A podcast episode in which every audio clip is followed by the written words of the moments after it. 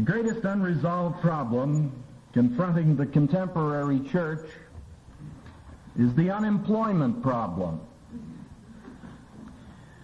There are too many drones in the divine hive.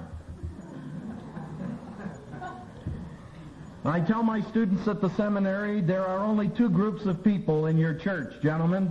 The pillars who support it and the caterpillars who crawl in and out week after week.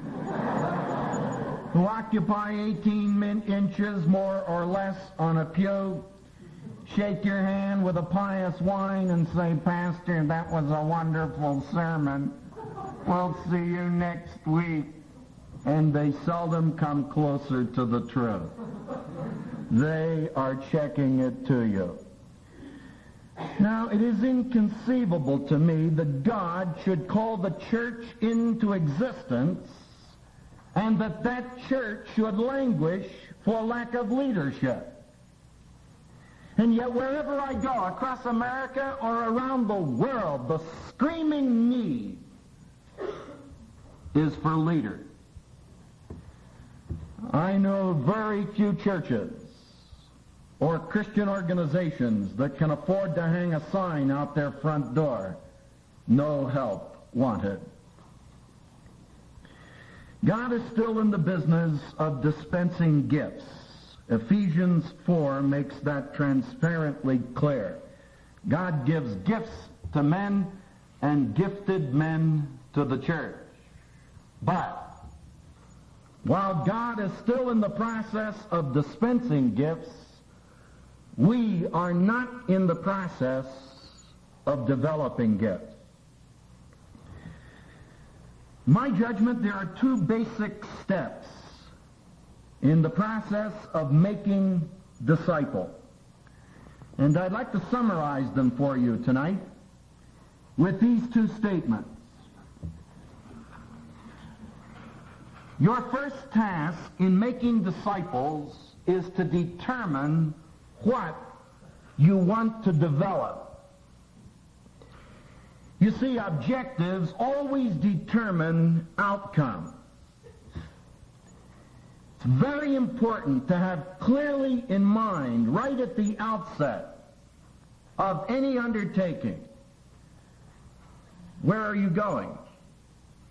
It was Aristotle who said, like archers, we shall stand a far greater chance of hitting the target if we can see it.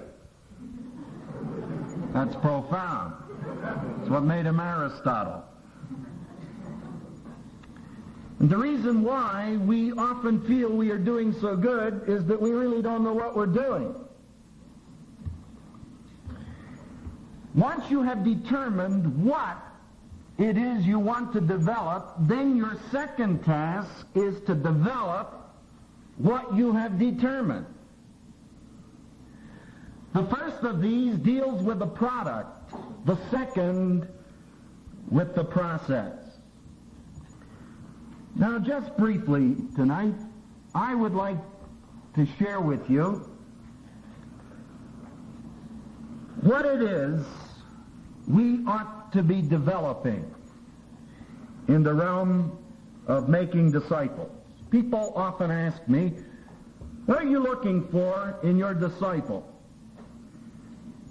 I'm looking for three things, each of which begins with a C. First of all, I am looking for a committed individual.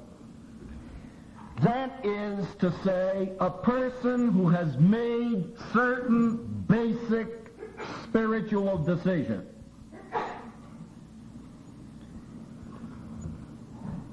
He has unreserved commitment to Jesus Christ.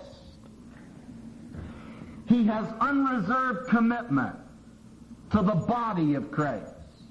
It's not sufficient to commit yourself to the Savior without committing yourself to the saints. Because once you receive Christ as Savior, you are baptized into a body and you assume unlimited liability for other members in that body that God brings into your experience. There's no such thing as an independent Christian. Each of us is interdependent. I need you. You need me. We need each other. And I believe in our day we need a greater emphasis upon the body of Christ. Thirdly, we need unreserved commitment to the ministry of God in the world. You see, God didn't place you on this planet to redeem you, simply to provide an insurance policy to keep you out of hell. He saved you in order to make you like his son, who so loved the world that he gave his son. Someone asked Mr. Armour some years ago, what's your business? Well, he said, my chief business is to be a witness for Jesus Christ, and I pack meat on the side to make a living. Ever ask yourself, what are you doing on the side to make a living? See, your primary purpose as a believer, complete in Jesus Christ, allowed to remain here on this planet for a little slice of time, is to make an impact with that redeemed life upon this world. The second thing I am looking for is a competent individual. And I want to define that. Because I mean by that, first of all, a person who knows something. You cannot communicate out of a vacuum. You cannot impart what you do not possess. Your first responsibility is to know something in order to develop your competency. But secondly, he is a person who feels something. He is not merely passive about the truth he has learned. He's most excited about it. Thirdly, I'm talking about a competent person as a person who does something. He knows, he feels, he does. The truth of God's Word embraces in it his intellect, his emotions, and his will, all captivated by the fact that God has spoken and he has not stuttered. Confident individual is a person who knows something fully, who feels something deeply, and who behaves something consistently. And it's out of the overflow of that full life that he has with which to minister to others. Third thing I'm looking for, and it's higher on my priority list than it's ever been before, particularly in this generation. I'm looking for a person who is creative, for someone who is not set in concrete, who's not packaged. You cannot develop a person without giving to that individual a sphere of freedom. That individual has a personality. That individual has spiritual gifts with which to function in the body. And you want to great, greatly to respect that personality and those gifts. Don't play the Holy Spirit for your disciples. That's devastating.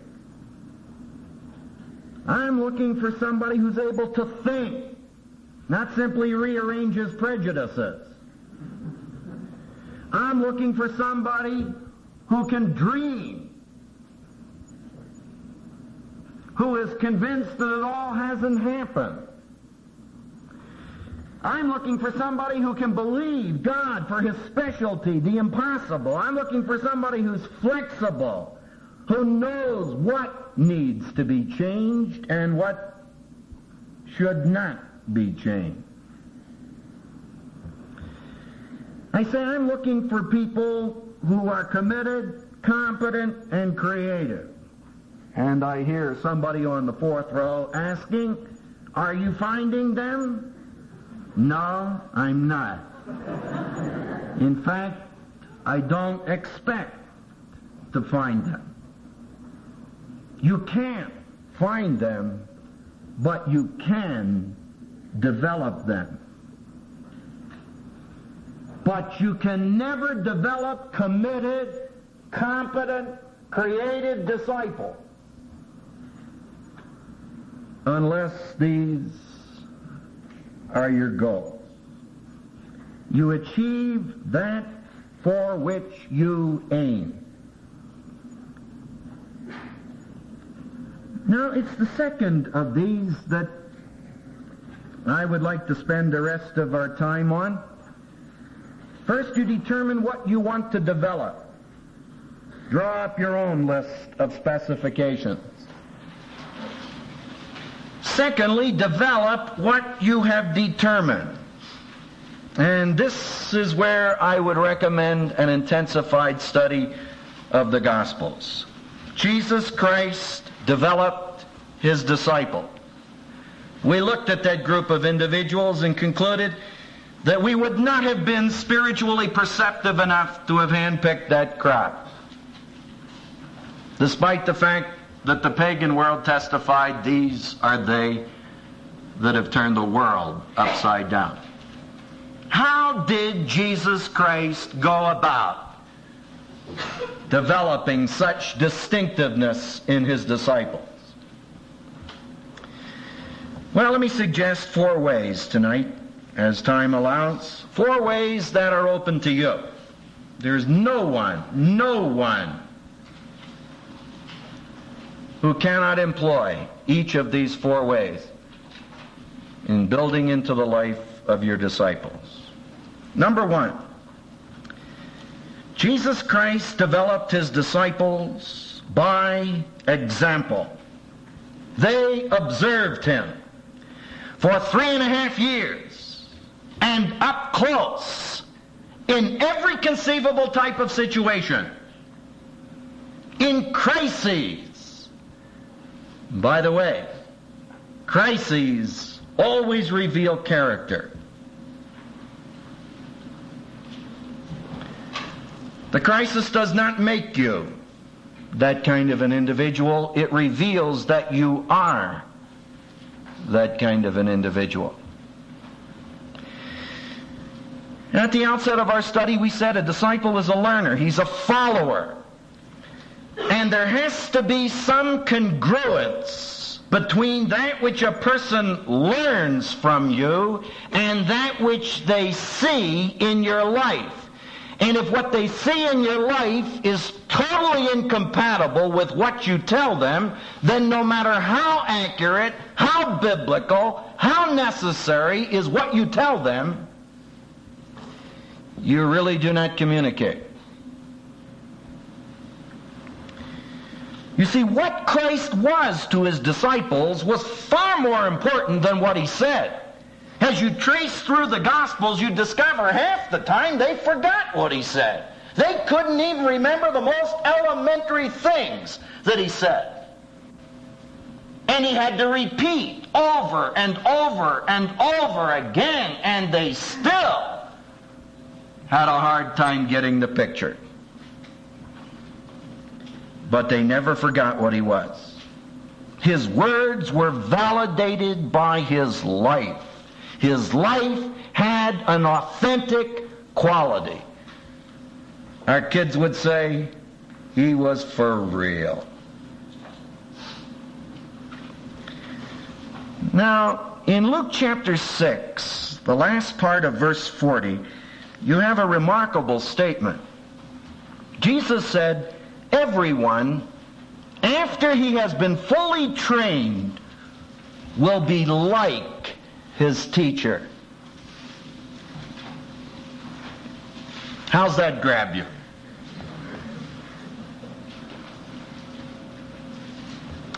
You are going to reproduce in kind. You like what you are? That's what you're going to produce. See, and your greatest problem is not your disciple.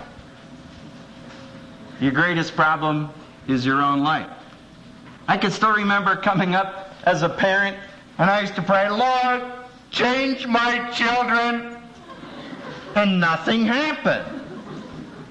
Until one day it dawned on me I was praying the wrong prayer. And I began to pray, Lord, change my children's father. And my friends, to the extent that Jesus Christ began to change my life, I began to see the most divine and obviously supernatural changes in the life of my children. You want to change your disciples? Ask God to change you. because they're going to be just like you after they have been fully trained. There's a basic principle in education which I communicate frequently to my students, namely, teachers teach as they were taught. It amuses me. Students sit in classes in seminary and gripe and complain and are finally graduated and go teach in another institution and I show up on the scene and the students are griping and complaining about the teacher who was graduated from our seminary who griped and complained about the very same things. Isn't amazing? Disciples disciple the way they were discipled.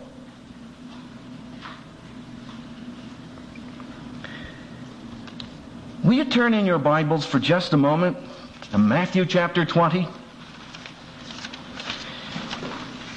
Matthew chapter 20.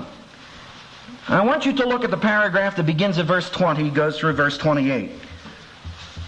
This paragraph opens with an ambitious mother in action. She's got designs for her boys. They're going to be at the top of the totem pole. One on the right hand, one on the left hand of Jesus. And when the question is asked, this ticks off the other ten disciples. Verse 24, and when the ten heard it, they were moved with indignation. Why? Because they hadn't thought of asking that.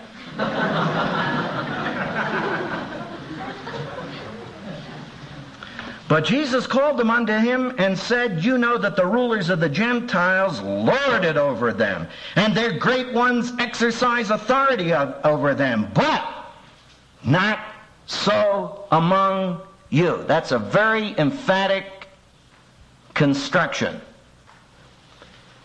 That's how they lead. But I'm calling you to an altogether different lifestyle. Whosoever would become great among you shall be your minister. Please note he never scores any individual for desiring to be great. He just says, make sure you know the path to true greatness. It's through ministry, becoming a slave. And whosoever would be first among you shall be your servant. He never reamed anybody out for wanting to be first. Jesus Christ never encouraged a loser's theology. Don't ever let anybody cram that down your throat. He just said, You want to be first? Guaranteed way. Get at the end of the line. Be last. Let him be your servant, even as the Son of Man came not to be ministered unto, but to minister and to give his life a ransom for many. There's the truth. That's what he taught him. But did he provide an example? Turn over to John 13. The immediately preceding context, the disciples are on their way to the upper room. They're having what to them is a fascinating conversation, namely, who's going to be top dog in the coming kingdom. And one of them's got his eye on a Secretary of State. The other guy's nailed down the Secretary of Treasury. In fact, they all had delusions of grandeur. So they walk by the door. None of them is going to take the place of the most menial servant to wash the disciples' feet. After all, if I'm Secretary of State, there's somebody further down the totem pole than I am, with the result that nobody stoops to take the place of the servant until our Lord takes a basin and pours water in it and places a towel around them and proceeds to wash the disciples' feet. And you remember Peter's protest, Lord, you're never going to wash my feet. No way. Jesus says, Look, if I don't wash your feet, you have no part with me. Well, if that's the case, Lord, give me the complete treatment. You'll have to look at the translation. now, look at verse 13. Here's the application. You call me teacher and Lord, and you say, well, that's accurate, for so I am. If I then, the Lord and the teacher, have washed your feet, you also ought to wash one another's feet, for I have given you an example, that you also should do as I have done to you. When's the last time you washed another brother's feet as a slave? Not with scalding water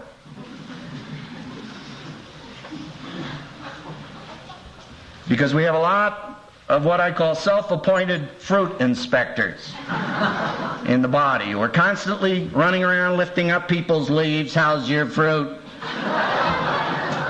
That's not what he's talking about here. I had a beautiful experience earlier this summer. I was ministering at Fourth Presbyterian Church in Washington. We had an early morning meeting a breakfast, 6.30 in the morning. And I think I mentioned to you on another occasion that Senator Hatfield was there.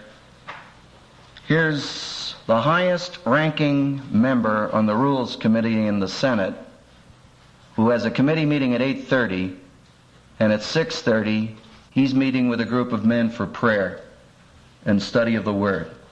And at 7.30 when it was disbanded and everyone else had left, Senator Hatfield is stacking chairs over in the corner.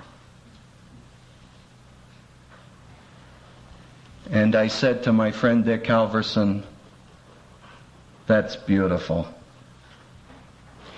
He said, Howie, I don't need to tell you that the pedestals are empty for young people, and particularly in the realm of politics. But Senator Hatfield has provided the most brilliant example of servanthood than we have ever seen in this church. And one of the things I hesitate to even share this with you except to instruct you, but one of the things that's hardest to choke down in Christian service is the bucking for position the jockeying for the top rung in the ladder. My friend, you'll never produce disciples with that kind of a mentality. Here's the Lord of glory washing the disciples' feet. Jot down Philippians 4 9. That which you have learned and received and heard and seen in me, Paul said, do. He provided an audio visual in his life. Now, please note, there is one significant difference between you and your disciples and Jesus and his. And it's this make sure you share your failures with your disciples. Jesus never did because he never failed. But that's not true of you. That's certainly not true of me. A year ago, I handed out some evaluation sheets to some of my students, and I said, Man, I really need some help. I don't want you to tell me what I want to hear, I want you to tell me what I need to hear. Give me some constructive suggestions for this course. What is it that really grabbed you and turned you on and motivated you and made it worthwhile taking the course? You know what intrigued me? 67% of the students who turned in those evaluations concurred. One of the greatest contributions, Prof, of this course was that you shared with us your failures.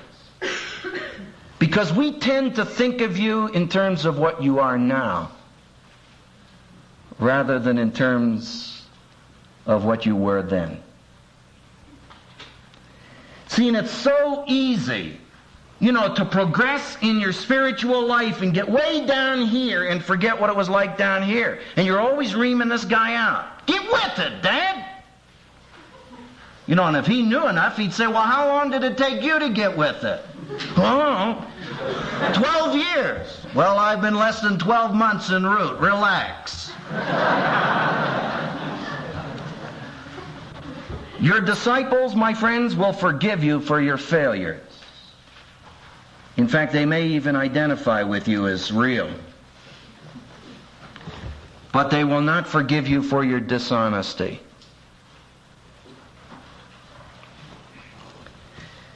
Second way that Jesus Christ developed his men is by problems. Now we run from these. We're scared to death of these. We just can't stand hanging a person up. But Jesus involved his disciples in the realities of life. In my judgment, Christian education is entirely too passive. We produce too many spectators rather than people who are deeply involved in the process. Jesus Christ trained his disciples while involved in the battle, not by removing them from the battle. A few years ago, when I was ministering here at the Glen, a dear brother who was teaching at the Air Force Academy took me through the academy. And I had the privilege of meeting a gentleman who was the head of the mathematics department at the academy. And being in the field of education myself, I was interested in their philosophy of education as an institution. And I said to him, Sir, how many faculty members do you have in your department? And as I recall, he said 68. I said, You have 68 members in your mathematics department. He said, That's right. I said, What, what is the tenure? He said, Well, we determined this.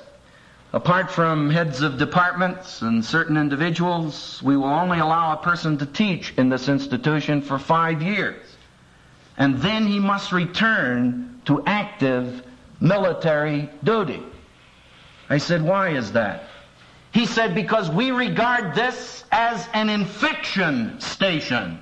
And we find that a man removed more than five years from the reality of military life is no longer infectious.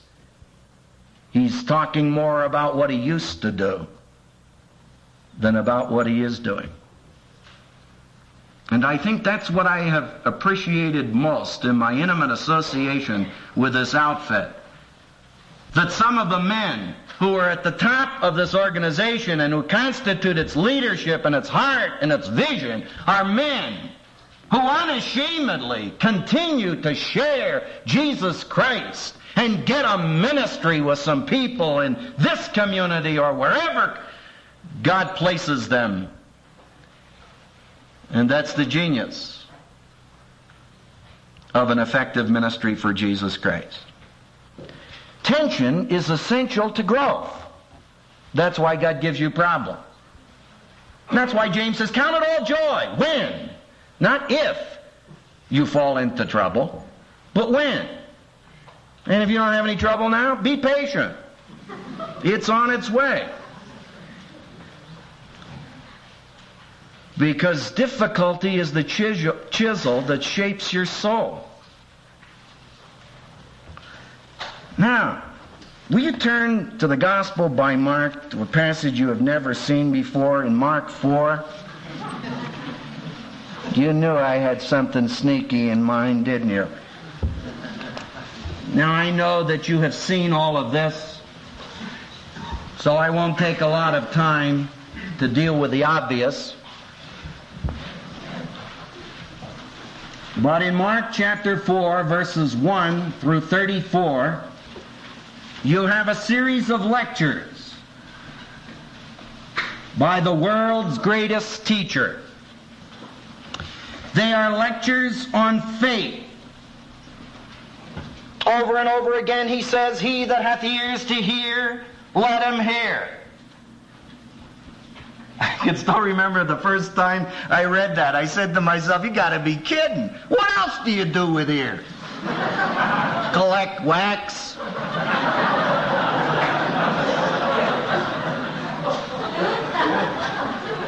If you have a nine year old child, you know he has ears that do not hear.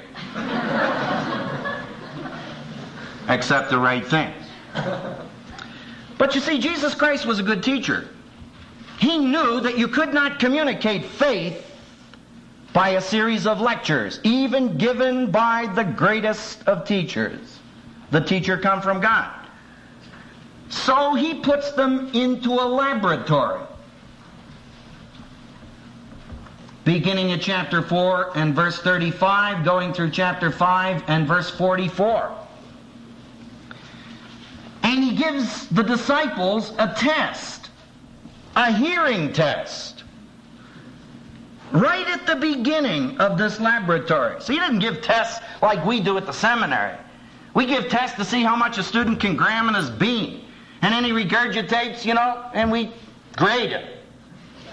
I had to communicate with a student some time ago, and I found him walking like a zombie down the hall. And they came up to talk to me. Don't touch me, Prof. I'll leak everything I know.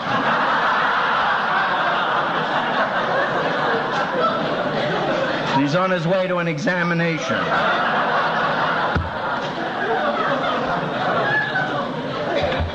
Jesus Christ couldn't care less that they could repeat all of the words that he had said back to them. So,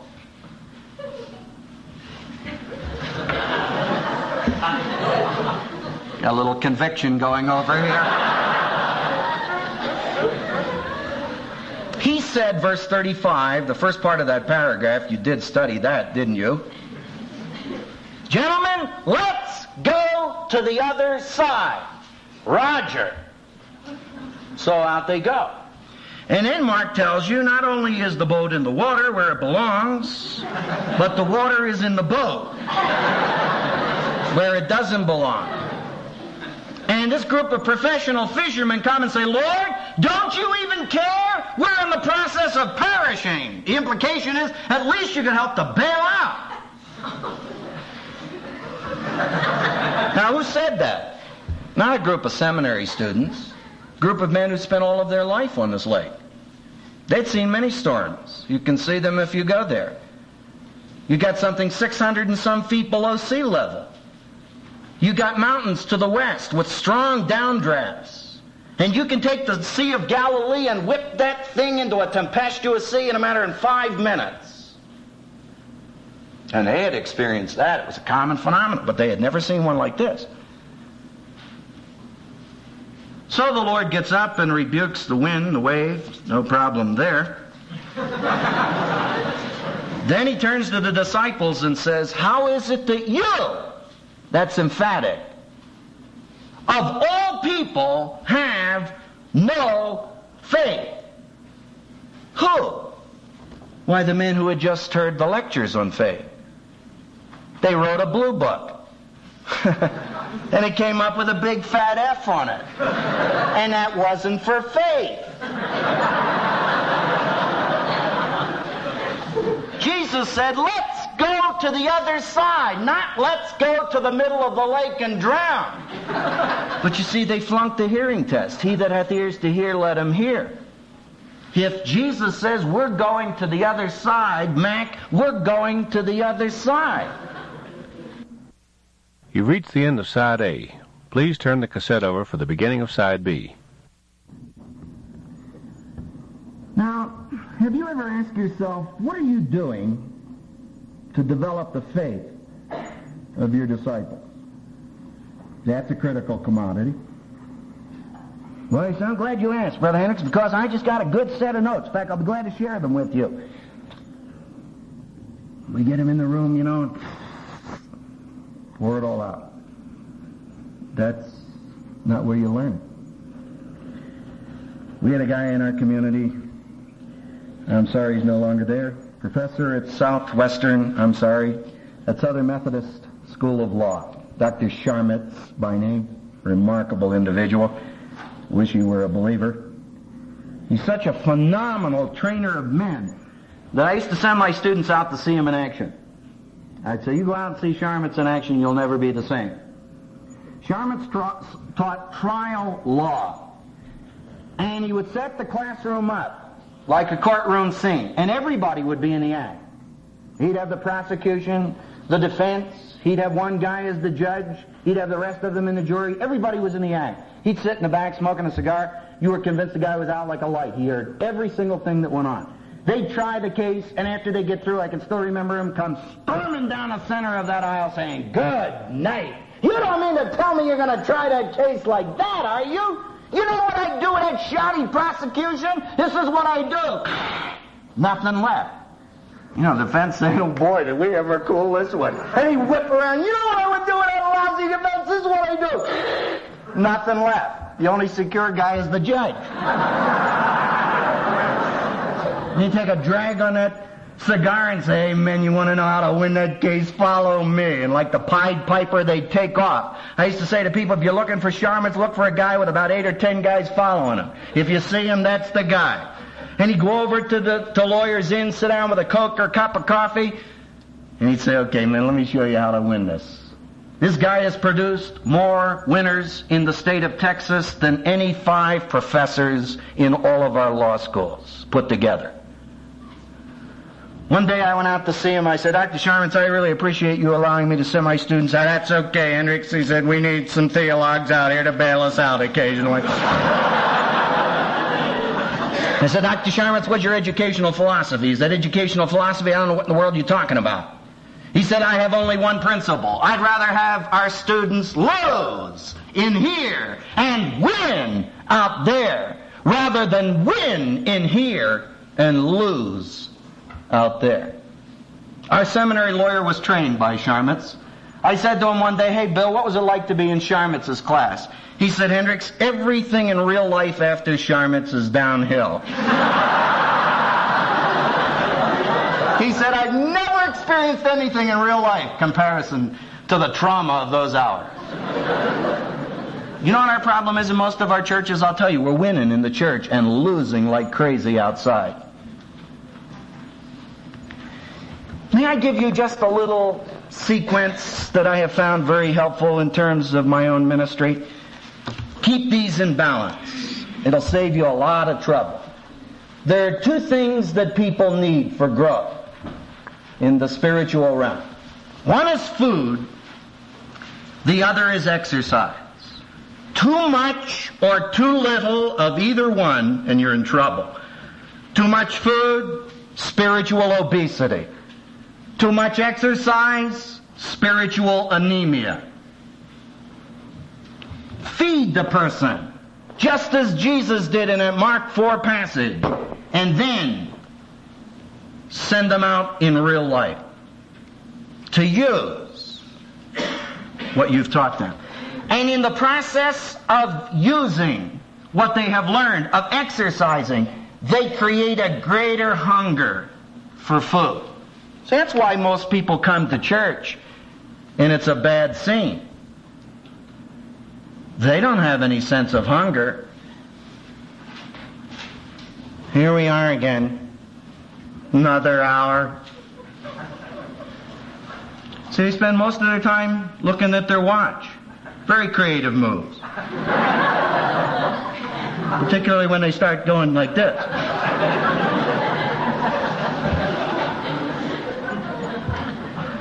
I asked a pastor some time ago before a morning worship service, how long do you want me to speak? He said, Hendricks, you can speak as long as you want, but they leave at 12.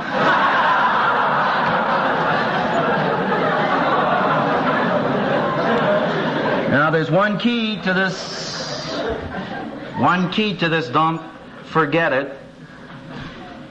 If you are going to teach and train by problems, you are going to need to know what to get excited about. And most of us are excited about the wrong thing. We are excited about what we're doing rather than about what our disciples are doing. Disciple makers get excited about what their disciples are doing. I taught a class for medical men. I taught them basic principles of how to study the Bible for oneself. And by the way, some of you have been asking me a good many questions in this area. My judgment, the first thing I do, crack out of the bag after I lead a person to Jesus Christ, is to get him involved in learning how to study the Bible for himself. And you will save yourself years of wasted time. You get the guy off the ground right at the outset. Now I got a group of medical doctors together, and we used to study just like you would study this passage I assigned or your session this morning. We'd come together and they'd share and man, we'd go way beyond the hour and I'd say, well, we're going to have to shut it down. Oh, no, no, no. Come on, it's all, you know. Well, mm. Finally, we'd crank the thing to a halt by my telling them, look, the preachers union will get after me. I'm taking off. You can do what you want. But invariably, you know, some doctor comes up afterwards and says, hey, look at this, Hendricks. Let me show you what I saw in that passage. I'll bet you haven't seen that and I wouldn't tell him I had. You never saw a seminary professor get as excited as I do. I froth at the mouth and fairly need to be led away. I go right through that roof. I say, Good night, Doc. You mean to tell me you saw that? Yeah, that's right, Hendricks. Man, I have, I have seminary students haven't seen that. Well, yeah, you know. Let me show you some more. One of these doctors goes to our church, went to our church, Uh, I met his wife one day in a parking lot. She said, What in the world are you doing to my husband? I said, Why? What's the matter? She said, I gotta set the alarm clock to tell this guy what time to go to bed at night. Which is a slightly different wrinkle. The third way. Jesus discipled his men by love. By love. John 13, 34. A new commandment I give unto you that you love one another. What's the basis? As I have loved you. John 17, 24. Our Lord's great high priestly prayer. I desire that they may be with me where I am and that they may behold thy glory. Think of it. When Jesus prayed on earth, he prayed that his disciples would spend all eternity with him, beholding his glory. Mark 10:45 I came not to be ministered unto but to minister and to give my life for years I've asked, why did men follow Jesus? What was the magnetism of his life? I'll tell you, he loved them. And a lover is a leader. I have a dear brother in Jesus Christ deeply into this organization. I have many of them. I could multiply the illustration, but I think of this guy because I've had so much more personal exposure to him and I'm honest, in all of my years in Christian experience, I have never found a lover like this guy. I really think I found a guy who would die for me if the occasion demanded. You see, of the early church, they said, Behold how they love one another. Sometime go to a library, get out some of the extant literature during that period of time written by the pagans, and over and over and over until it almost becomes monotonous. The pagans are saying good night. How these Christians relate to each other. And ask yourself, is that true in your church? Is that true in your little fellowship of navigators? Deeply concerned about the process of discipling? I was having extreme problems with my back a few years ago. Boy, I, I missed a Bible conference a whole week. I can get out of bed, and believe me, when I miss a Bible conference, I am sick, nigh unto death. And I never shared it with a whole lot of people, but I taught a wives class. And one night, long about November, this group of four, four girls came up and said, Prof, you're feeling better, aren't you? I said, Yeah, I really am. How did you know? They said, We have banded together to pray for you every single day since the semester began. Three of them are nurses. And they said we could somehow pick up the vibes that you were in pain. See, that's love. And Jesus Christ conveyed that love to his disciples just as you and I have to convey it to our disciple in terms that they can understand. You know one of my favorite questions of a mother who's got problems with her kids? In order to jar her loose, I will ask her, Do you love your boy? Well, you know, that's a ridiculous question to ask a mother, and they come right up out of the chair. The most passive of them. I do I love my boy. Don't think I came up here to be asked a stupid question like that, do you? I say, Well, that's wonderful to know. How does he know? Well, I wash his clothes and iron them and get all of his meals and clean his room. How old is your boy? Three? boy, I'll bet that really comes on loud and clear. You know one of the common complaints I get by women against their husbands? I says, your husband ever take you out? Oh, yeah. But I wish he wouldn't. Why? He's not there. He's doing what Leroy was talking about the first day in that series? Duty. I'm supposed to take my wife out. Come on, wife, let's go. Come on, hurry up. We don't have a lot of time to horse around. and he's sitting across the table, but you know what's lacking? Presence. it's like people who come to seminars I conduct, you know, on the family, and he get all shook up. That's right, brother. Thank you for reminding me of that. I should play with my boy more. So they go home and say, all right, son, come on, let's hurry up. We're going to play ball. come on. Hendrick says I'm supposed to play ball with you. You know, 101 places he'd rather be than that. You'd be just amazed at how perceptive your disciples are as to whether you really, honest to God, love them or whether it's cranking it out.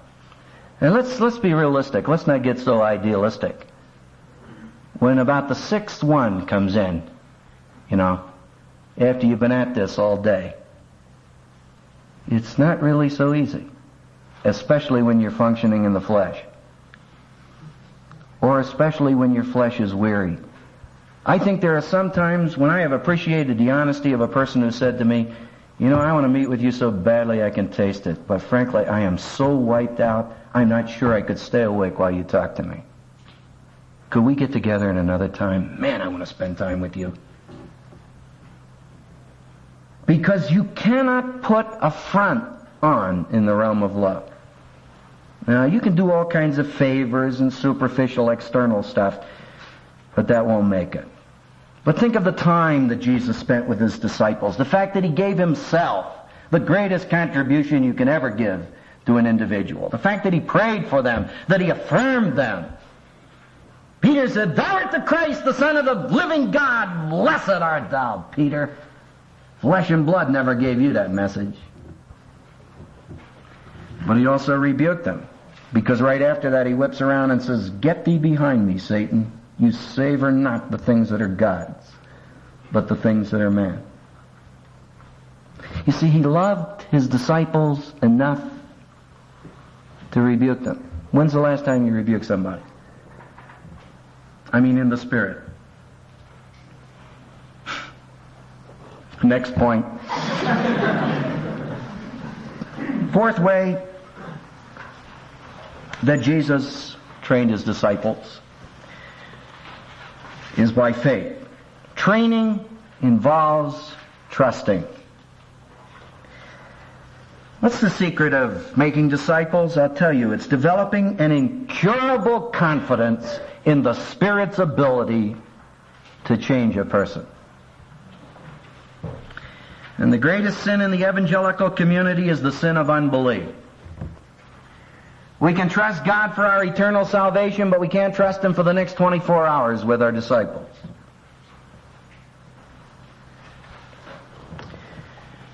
That's why you need to study your disciples to find where they are, what they need. One of the brethren in the group at the staff conference was asking me, Howie, what in your judgment is the greatest weakness in disciple making you see? I said, the greatest weakness I see is that we're bolting the food. We're dumping the truck. We're failing to get the cookies on the lower shelf. The Lord said, feed my sheep, not my giraffes. and a lot of you people have spiritual babes. You feed a babe with a bottle, not a fire hose.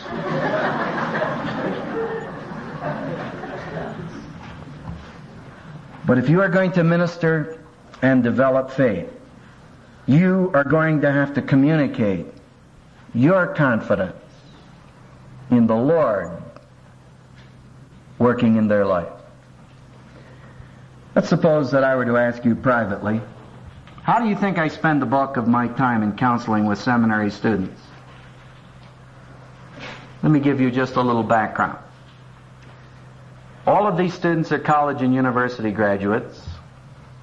All of them have a B average or above. All of them come highly recommended by the evangelical community in which they have ministered. All of them have shown evidence of spiritual gift, have usually led people to Christ, sometimes many of them. Just read a report of a kid who led 37 people to Jesus Christ in the first six months he was into faith. And several of them have applied to the seminary for entrance. If I were to ask you, what do you think is the number one problem in these guys? What would you say? It's the same problem you got. The same one our dear brother shared with us tonight so effectively. Inferiority feelings. I had a guy show up in my office some time ago. He said, Prof, I'm going to check it to you. I said, you what? He said, I'm planning to quit. I said, you gotta be kidding. He said, no, I've never been more truthful. I said, you mean you're gonna leave? Right. Why? He said, I don't think I have it for the ministry. And I had the hardest time to keep from roaring in his face. I thought my shattered nerves, I better not go to the rest of the student body and tell them this guy doesn't have it. They'll all be headed for the registrar's office to resign. This kid's a graduate of an Ivy League school. This kid has 168 IQ. This kid had written on his reference form by a professor at this university, I have been teaching for 36 years and I have never found a student in his league. I'm sorry to say that he's going to waste his life in the ministry. Signed his name across the reference. I said, uh, tell me about your family. I said, that's a bad scene. Well, I said, for example, he said, uh, my father never once in my life complimented me about anything. If I came home, Prof, with a 98, he'd say, well, where are the other two points? His favorite name for me was Dummy. You ever spend 18 years, the most 18 significant, most significant years of your life, having somebody call you dummy? After a while, you begin to believe it. And that's why I'm so jealous about you. Because if some of you dear people go back to the ministries to which God has called you, and you begin to see your disciples in terms of what God is able to do in their life, you are going to transform your ministry all out of recognition. There are going to be some of you here that are going to lead people to Jesus Christ who are going to become strategic leaders in the body of Christ in the next generation. And you know why? Because somehow God will give you faith to believe. I think one of our problems is that many times we look at our disciples and, you know, we take a reading and say, well, you know, I don't know what God could do with him. You know, he's not much of a public speaker and this one, you know, he has a hard time even relating to people and this one over here, he's got such a short fuse and this one here's got such a trashed up marriage. Man we'll never get that baby back together. And all the time, you're manifesting your unbelief. Because God wants to move into the life of that individual with whatever limitations, whatever problems, whatever gifts, whatever assets, and use them as a sharp instrument in His hands. You want to pray for something? It's very rare. You won't see very much of it. Ask God to give you discernment. It's the product of the Spirit. To see beyond where the person is right now. To where he may become by the grace of God. Let's pray.